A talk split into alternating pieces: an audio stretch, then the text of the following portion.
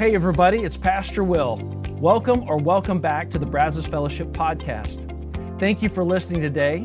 And at the end of this episode, please take a moment to subscribe to this podcast if you aren't already. But more importantly, I hope the following presentation inspires you to take the next step in your faith journey. Enjoy. All right, good morning, everybody. It is so good to see you all the Sunday before Thanksgiving. Uh, yes, woo, is right. We're all about to eat big time this week. I'm looking forward to it. And uh, but as we go into this week, I want to talk to you about an important word that should be a part of this week and sometimes gets lost, but for the most part, I think at least we're thinking about it. So, what I'd like to do is start off by talking about the opposite of it. And the opposite of it is actually probably the, one of the most hurtful and ugly words in the English language. And here it is the word in gratitude. And if you've ever been on the receiving end of ingratitude, you know it stings when you do something for somebody. You go out of your way to be nice, or you make a sacrifice, or you pay for something, and you don't feel like they're very thankful. Ouch, that hurts a little bit. And what's funny is that sometimes this can happen. We can do it and not even realize that we have done it to another person. As a matter of fact, I'd like to get you to help me. We're going to do a little experiment this morning. If you would, right now, just all across the room, if you know somebody who tends to act ungrateful or have ingratitude in their life, would you just raise your hand? You know somebody who tends to, okay, like that's pretty much everybody. Okay, you put your hands down. Now, conversely, how many of you would say, I am an ungrateful person? All right? Oh, wow, there's a couple of really honest people. So here's the mathematical conundrum that always seems to happen, right? Everybody knows somebody who's ungrateful, but almost nobody thinks they are. Isn't that interesting? So, where do those people go all of a sudden? You know, they disappeared. They're never in the room when we ask the question. And so, it's funny because there is a sense in which this is really hard to see in the mirror. You can see anger in yourself, you can see fear, you can see insecurity, but ingratitude, not so much. It's kind of funny how, if you're on the receiving end, as I said, you don't miss it. Like, you know it happened. You're like, where was my thank you? What, what was going on? What was going on there? You know it. But if you happen to be the offender, many times you didn't know. You had no idea that you had done it, but the person on the other end knew that you had done it. And here's what's funny if anybody ever were to catch up with you and say, listen, aren't you grateful? Did you see what I did for you? Did you see what we, were, what we did? The sacrifice we made? Aren't you grateful? What would you do? Many, for many people, myself included, we tend to get a little defensive. Of course, I'm grateful. Oh my gosh, you better believe I am grateful. We get defensive because we feel like we're being accused of not feeling grateful. I feel my heart is overflowing with gratitude. I promise you, I feel so grateful. But the thing that they are accusing you of is not not feeling grateful. They're not accusing you of something that you're not feeling. And that's what we're going to talk about today. It's so incredibly important. But this tension between gratitude and ingratitude or ungratefulness is a tension that tends to be so important that it predicts the outcome of relationships. It will predict the health of a relationship. And right now in your life, there may very well be a relationship that's not so healthy. And you're about to be in the room with that person because it's Thanksgiving, okay? And it might be that this simple message that I'm going to bring to you today could reopen a relationship that's been closed for a long time, or at least maybe be a step in the right direction of making it healthier, one that's been real unhealthy for a long time. You can hardly talk to them, it's awkward to be around each other. But what we're going to talk about today could turn the corner for that relationship, could make such a difference simply by implementing this biblical principle that we're going to talk about today. So, in order to do that, we're going to look at a moment in the life of Jesus when Jesus really illustrates for us a part of gratitude that is often missed in our world today. That we just, it just falls off our radar, goes over our head, we just don't think about it, we don't do it sometimes, and, and, it, and, it, and by not, us not doing it, many times it's to our own detriment. So, what I'd like to do is we're going to start by looking at this passage from the Gospel of Luke, starting with verse 17. Now, before we dive in, let me say a couple things about Luke, because you may be saying, okay, we're just we're reading from this random book in the Bible. Who wrote this? Who is he writing it to? Let's talk about that for a second, because I know it makes more sense when you give some things context. So, Luke was a physician. We know he was a doctor, and many times because of that, he included a lot of um, material or detailed information that some of the other gospel writers, Matthew, Mark, Luke, John, the first four books of the New Testament that are called gospels, they did not include. Now, in, a couple of weeks, when it comes into Christmas, Luke has one of the most beautiful stories of the Christmas story, of the, sto- the story of Jesus' birth, we're going to be looking at. He includes some things that are nowhere else in the Bible. It's, it's really amazing that we have his account. But one of the things you need to understand about the overarching message of the Gospel of Luke is this that Luke, over and over again, predominantly is writing to a non Jewish Gentile audience. Now, if we're honest, most of us in this room would say, I was not raised as a Jew, okay? So that's us. It's most of the people that are reading his letters or his gospel are basically, he's saying to them, and this is the message over and over, that everybody, everybody is meant for the grace of God. God's grace is for everybody. That God wanted His grace and the message of Jesus Christ to go to every single person, not just the Jews, not just the religious, but everybody. So keep that in mind as we read this passage. Let's start with verse uh, 11 and we're going to move our way forward. It says, Now, on his way to Jerusalem, Jesus traveled along the border between Samaria and Galilee. This was a very remote location. Nobody's out there, very desert oriented. And so, as he was going into a village, 10 men who had leprosy met him. Now, they weren't close. We're told he was, they were far away. It says, uh, the next part of the verse, they stood at a distance and called out in a loud voice, Jesus, Master, have pity on us. Have mercy on us.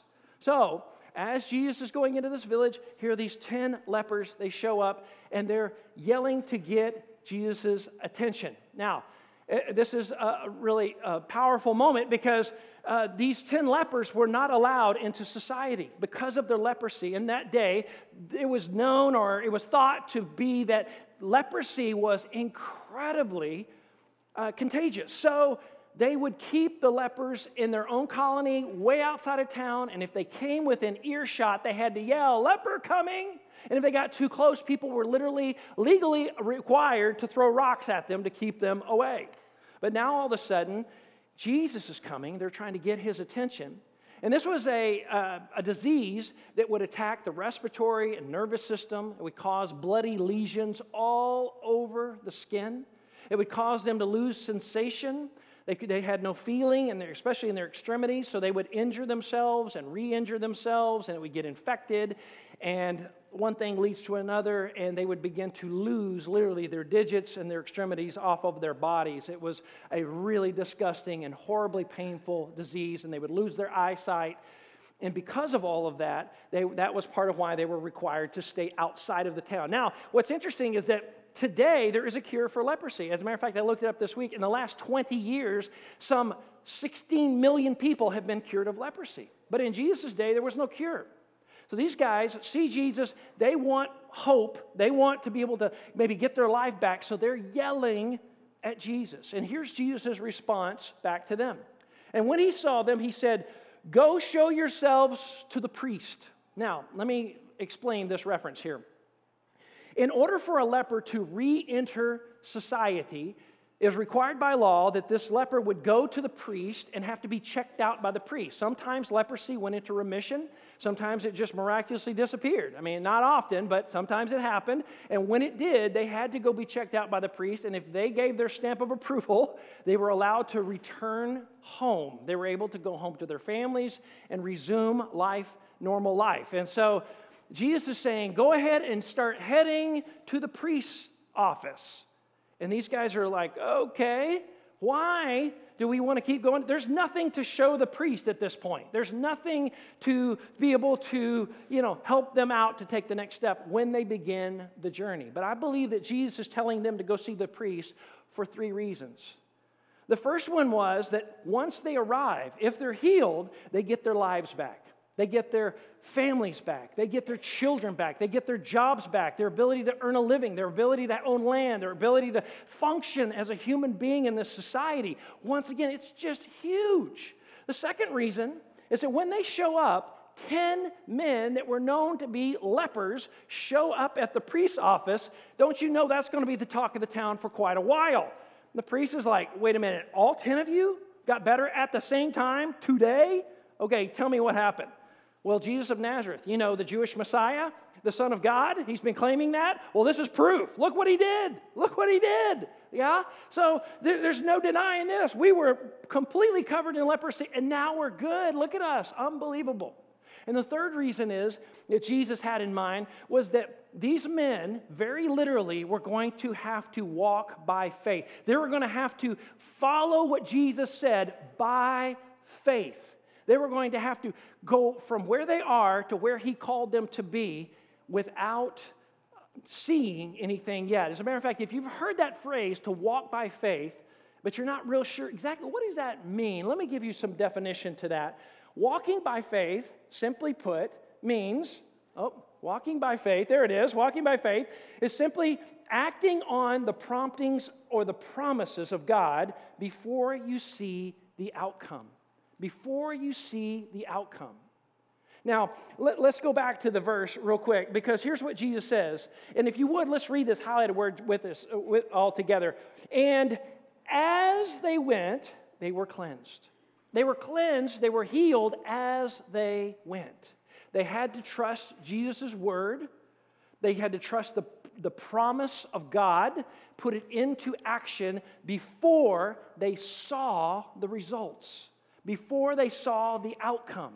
This is what walking by faith is.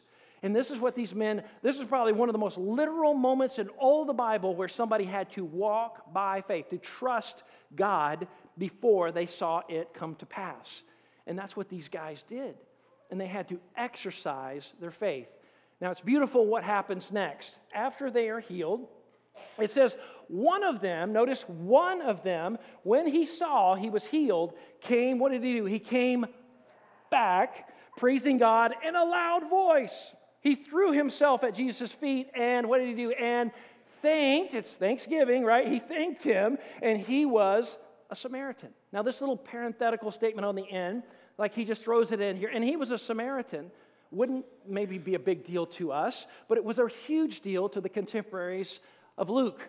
This idea of a Samaritan being healed by Jesus would be unthinkable. The Samaritans were despised by the Jews as being, and this is not really politically correct to say this about a, a people group, but they would look at them as idolatrous half breeds these people represented their once great Israel. They're, those people reminded them of the time in the Old Testament when they were conquered, exiled, taken to Babylon, and then new people, these people who worshiped idols, were infused back into the remnant that were left. And this new breed of people and their new worship, which was a distortion of the God of Israel that took place in there, became this Samaritan people. So they hated them viscerally hated these people big time. And so, for Jesus, a Jewish rabbi, Messiah, to heal a guy who was Samaritan, once again, it's Luke saying God's grace is for everybody. Nobody's left out. Everybody is invited to this party of God's love and forgiveness, grace and mercy. Remember, that's what they asked for. Oh, Jesus, have mercy on us. Jesus. And he did. And he forgives them. But this one guy comes back. This one guy returns to Jesus. And here's what Jesus says Jesus asked, Were not all 10 cleansed? Where are the other nine? Now, I, I, want this question where are the other nine to burn into your memory? I want it to haunt you a little bit because it has me this week. Where are the other 9. It's like Jesus is saying, something is incomplete here. Something is missing. Something is not right. Something should have been done that wasn't done here. Why is there only one that is coming back to thank me? And here's what he goes on to say Has no one, let's say it together, has no one returned to give praise to God except this foreigner? Then he said to him, Rise and go. Your faith has made you well. You did it right, buddy. Way to go. You did it right. You came back. Rise and go. Your faith has made you well. Now, I, I know about you, but I can't help but feel a little bit of judginess, a little judgmentalness towards those other, those other nine, right? And if we could get in a time machine, travel back in time, and go find those nine guys and track them down and say, hey, what's the deal? I mean, Jesus forgave you, like gave your whole life back to you. Aren't you grateful? You know what the response would probably be to us? The exact same response that we would give to a question like that. Of course, we feel grateful. Oh my gosh, I couldn't even see my children. I couldn't be around my wife. I couldn't have a job. I couldn't live in a house with my family. I couldn't function in society. I couldn't have friends. I couldn't do anything. I was begging on the side of the road for the rest of my life without what Jesus did for me. Are you kidding me? My heart is overflowing with gratitude. But the problem was, they didn't come back and express it. They felt it. What Jesus was accusing uh, them of wasn't not feeling something, it was not doing something. You see, to Jesus, being truly grateful, being truly grateful meant uh, going back and expressing it. This is what Jesus is showing us here. You would be really grateful, go back. I bet there's people back in your story, somewhere along the line, that helped you from point A to point B, that gave you a lift, that, that introduced you to the right people, that introduced you to your spouse, that helped you get that land, that first interview, that got you that first job, that financed a part of your life, your education, or whatever. Put food on the table, roof over your head. Somebody did these things for you. Jesus is saying so important. Being truly grateful means you go back and you express it. So incredibly important. But many times we don't do such a good job of this. So, what I want to do is make four observations about this story, about the application of gratitude in our own life. And as we talk about these, I want to just say that if you put these into practice, you begin to implement these, this could make this the greatest Thanksgiving you have ever had. If you would have the courage to put this stuff into action starting this week. The people that you're going to see this week, some of the people that you're not going to see, you need to express this to them. So here's the first of the observations. The first one is unexpressed gratitude communicates ingratitude. So here's what you need to know that unexpressed gratitude is not a neutral event, it is a withdrawal from the account of the relationship between you and them. It is to, many times going to feel like you are taking them for granted. It, if you don't go back and say thank you, you don't express your gratitude, it's going to be experienced on the end, other end of the equation like, I don't think they're very grateful for what happened. And there is a part of us that are just like those nine to say, sweet, got that taken care of. Let's get on with life. Let's just move on to the next thing. And there is a sense in which Jesus is saying it's not okay to do that. You need to slow down and you need to go back and you need to thank some people who made your life possible. It's so important. Don't you forget it. Because if you don't, it's going to communicate to them, it's going to make them think that you aren't really that grateful after all. But it gets worse, okay? Here's the second observation unexpressed gratitude is experienced as rejection. As rejection. It feels like entitlement, like I deserve for you to do that for me. You owe this to me, and I don't owe you anything. That's what sometimes it communicates to other people by not expressing our gratitude. You owe this to me. And we tend to take certain people in our life for granted, and we don't go back and thank them. Okay? And let's talk about a few of those groups right now. Now, if you're a mom today, if you're a wife or both, I bet at some point in your life you've prepared a meal for your family. Some of you are like, every night, yeah? we, we, uh, it's pizza night, but I'm making a meal, you know, for the family. And it's not always the women. I know sometimes the guys do this, the, preparing the meal. But I bet there's been nights where you make this meal, man, you put a lot into it. You put time, effort, you planned it out, went to the store, you got the stuff, and you put all the effort into it. And people come in and go, We're having that? Yeah, I'll get something else later, you know? or they're late, or they don't pay any attention, or they don't really come in, or they don't really want it, or they never say thank you. There's no gratitude at all. Let's be honest. Over time, it's hard not to feel some rejection over that. Isn't it true? And, and, and, guys, maybe you feel the same way. And I know some of you ladies have felt this too because you are maybe the main breadwinner, but you work hard at your job. You provide for your families, right? And you, you do your best for your family. You bring that home. And sometimes you feel like, man, my spouse and my kids, they are happy to spend every last dime I make, but I don't feel a whole lot of gratitude sometimes. I think they forget that I'm helping provide the life that they enjoy, you know? And it would be nice to hear a little thank you or thank you so much, dad, or thank you so much, mom. I know moms do that too. And it's, it's important to hear it because over time it feels like, ah, I don't really need to tell you that. You owe that to me. That's ingratitude, and it's ugly, and it stings, and it really hurts. Or maybe you're a student, you're a college, high school student, and you're working hard. It's hard. Maybe you're a kind of student where you have to work extra hard just to make the kind of bare minimum of good grades. But you feel like every time the semester rolls around and the grades come out, all you ever hear in terms of comments are, we got to get those grades up, get those grades up. What are your grades? What are your grades? What are your grades? And there's no consideration given to the effort you have put in, how hard you have worked.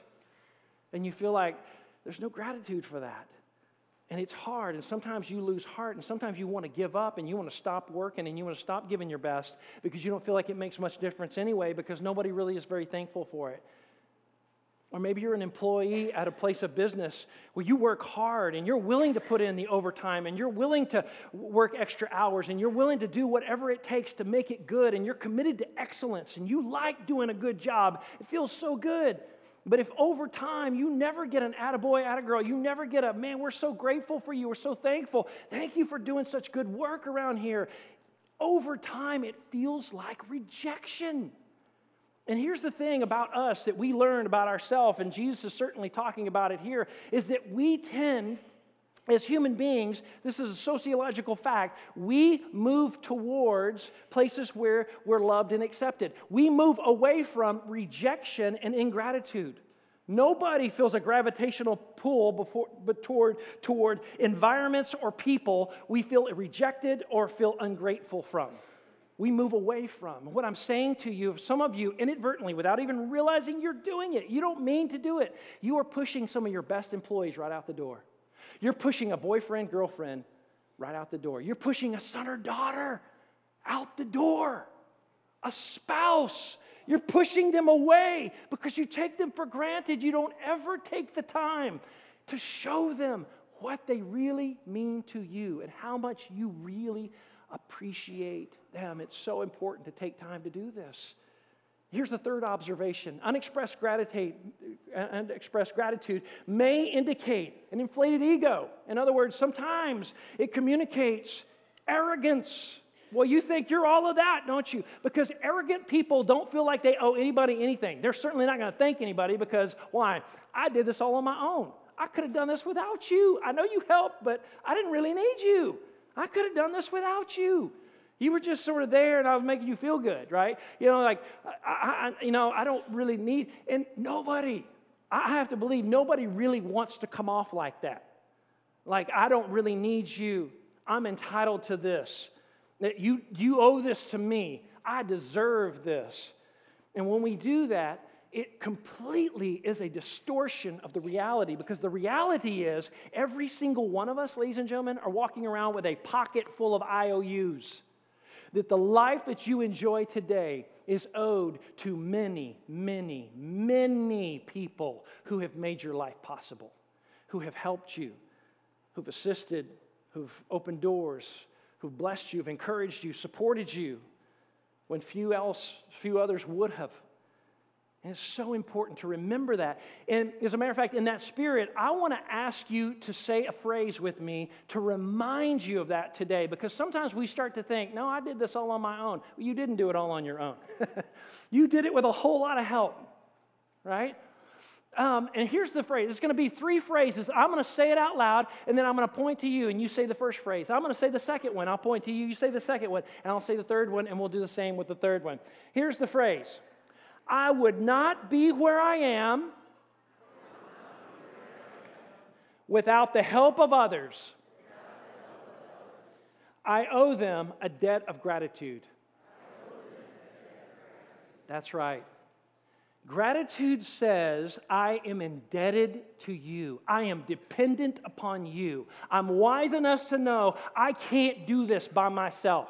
It took a team of people, family, friends, all kinds of people that got me where I am. And I'm so thankful. And I just want to take a moment to tell you how much I appreciate you, how grateful I am for you. You need to take time to do this. And the beautiful thing is, when you do it, and I, I guarantee you this will happen almost every time, they can't wait to thank you for thanking them. They can't wait. You, if you are on the receiving end, you will thank the person who thanked you. It's crazy how powerful. It'll make you feel good, it'll make them feel good. It is absolutely a blessing. When Jesus says, Where are the other nine? He's not like trying to impose another rule. He's saying they missed out on a blessing. This was good. This was so good. And here's the last observation. Number four, expressing gratitude, it completes the loop. Let me explain what I mean by this. Is that every time that God does something for us, right? And let me illustrate it this way God either directly blesses us or he does it through other people. He's blessing you. He's blessing you all the time. He's blessing you right now. Every breath you take, every heartbeat that you have, uh, your job, your kids, your family, your, you know, being able to live in the Brazos Valley in Aggie land. Hello, amen, right? You know, like we, we are so blessed sitting in this building. We're so blessed. Oh my gosh, we're so blessed. I know the world sometimes looks bleak and we get upset and we focus on all the problems. We forget how big we're blessed, how much He has done for us. But here's the thing Jesus was pointing to that sometimes we act like the nine. We get, the, we receive, we have things done for us, and then we go along our merry way. We go along with our life, and we never take time to finish the loop. When something is done for you, it requires for you to do something from you. There's something that should come from you. There should be some gratitude. There should be some response. There should be some desire to want to return the favor or just at least say thank you, to do something in that response from you when it comes to God. That is our worship to Him. That's part of why we gather each weekend to worship and express our thanks and gratitude for God, for who He is and what He's done and what He continues to do every single day. And when it comes to how God is working through others to do things for us, we need to take the time to look them eyeball to eyeball or at least sit down and write it out in a letter, type it out, an email or a text or something, and send it to them and to show that gratitude. So when Jesus says, Where are the other nine? he's speaking to the fact that the loop is left open. You haven't closed the loop. You, you, you received, but you didn't return. You didn't come back. You didn't show appreciation. You're being ungrateful. Express it. Express it. I know you feel it. Now say it. Do it. Put it into words. They need to hear it. It's so powerful. Don't miss out on this. So, if I were to sum up this entire message with one statement, here it is gratitude. It's not enough to feel it, ladies and gentlemen. You've got to express it. It's not enough to feel it. This is what Jesus is saying. It's not enough to feel it. Didn't I heal 10? Didn't I bring 10 people from leprosy and a death sentence back to life and giving them everything back to them? Wasn't that, did I count wrong? Wasn't that 10? No, you're right. Where are the other nine? Where are the other nine? So, the question I want to ask you, and I hope you will grapple with this are you going to be like the nine? Or are you going to be like the one who went back to show gratitude? That's a simple application of this entire account that we're reading today. Which one are you going to be one or the other? We all have to be one or the other. You're going, to fall in one category or the other. At least uh, what I'm asking you to do is be intentional about it. Pick. You get to pick. You get to choose. Choose today. Make this next week, this Thanksgiving week, awesome. You know how to make it awesome? Put that into practice. Do that. Tell people what they mean to you. Express your gratitude. Tell them thank you. Man, people will be so happy to see you. You know what I'm saying? It will change the relation. Some people, it will radically change your relationship with them. It is amazing how gratitude tends to melt bitterness and unresolved anger and unforgiveness and all this junk and baggage from the past. Sometimes it's just a little sweetness of gratitude and thanksgiving can release a whole lot of ugliness. And let me just say this to you. Some of you are on that receiving end. You've gotten really hurt, and you feel like, man, some people owe me some gratitude. They owe me some thank yous, and they have not done it. And for some reason, it just hadn't occurred to them. And if we were to go catch up with them like those other nine, they would probably say, Oh, no, I'm grateful. I'm so grateful for what you did to me or for me or whatever. I, I'm so grateful. But they just haven't said it. And it's hard, isn't it? Sometimes you feel a little grudge, a little bitterness. You can tell because it doesn't go away, it just keeps coming up and up and up. And it's important to bring that to God and say, Jesus, you're willing to forgive the nine? Like he never mentions again. He doesn't say, he doesn't keep bringing it up to the disciples, like, what about those nine that never thanked me? You know, like, should we go after those guys? You know, no. He forgave them. And they acted in faith, obeying Jesus. They're going to be in heaven someday. Jesus is going to see them up there. I mean, he's, he's not going to come up to them on the streets of gold and say, This is a little awkward, but you never thanked me for the healing. You know, like, he, he let it go. And we need to also. God, just like you have done things for me and I forgot to thank you, help me just to forgive, release, let that go. But here's the last thing I want to lead with you. Who are those people in your life you tend to take for granted? Who are those people in your life that you have left the loop incomplete? It's still open ended. Who are the people that you feel gratitude towards, but you've never put it into words? Or maybe you did a half hearted attempt, let's be honest. It wasn't great. You could do better. And you need to take some time this week before you see them, maybe even tonight, after church, after, after you get your lunch. Take some time to write a few statements. It doesn't have to be this beautiful, poetic, huge story. It could just be a couple of lines from your heart, and it would mean so much to the people that you're writing it to to take the time to do that. Makes all the difference. And here's the prayer of commitment, our application I'm asking you to pray with me. Simply saying, Jesus, I feel so much gratitude for the many people who have helped me through my life. I commit to express my gratitude this week. We're going to do this together this week. We're going to put it into words. And then this is simply saying back to the Lord, Thank you for your love and forgiveness for me. And if you've never received the love and forgiveness that God offers us through His Son, Jesus Christ, you can receive that today and become His child. You can become a new creation in Christ. And this will be the greatest Thanksgiving you've ever had, having the Spirit of God dwelling within you. And I want to encourage you to have your heart open to Jesus today. If you've never received Him, you've never received that forgiveness and love of Jesus, we can do that right now in this prayer. But I'm going to begin the prayer by letting everyone in here to commit to say, Yes, I'm going to put it into words. I've been feeling it for a while, but I need to say it, I need to write it. Once again, thanks for listening. If you live in the Brazos Valley, we would love for you to engage with us at one of our weekend services. For directions, service times, and information about our fabulous children's and student environments, visit us at brazosfellowship.com. That's brazosfellowship.com.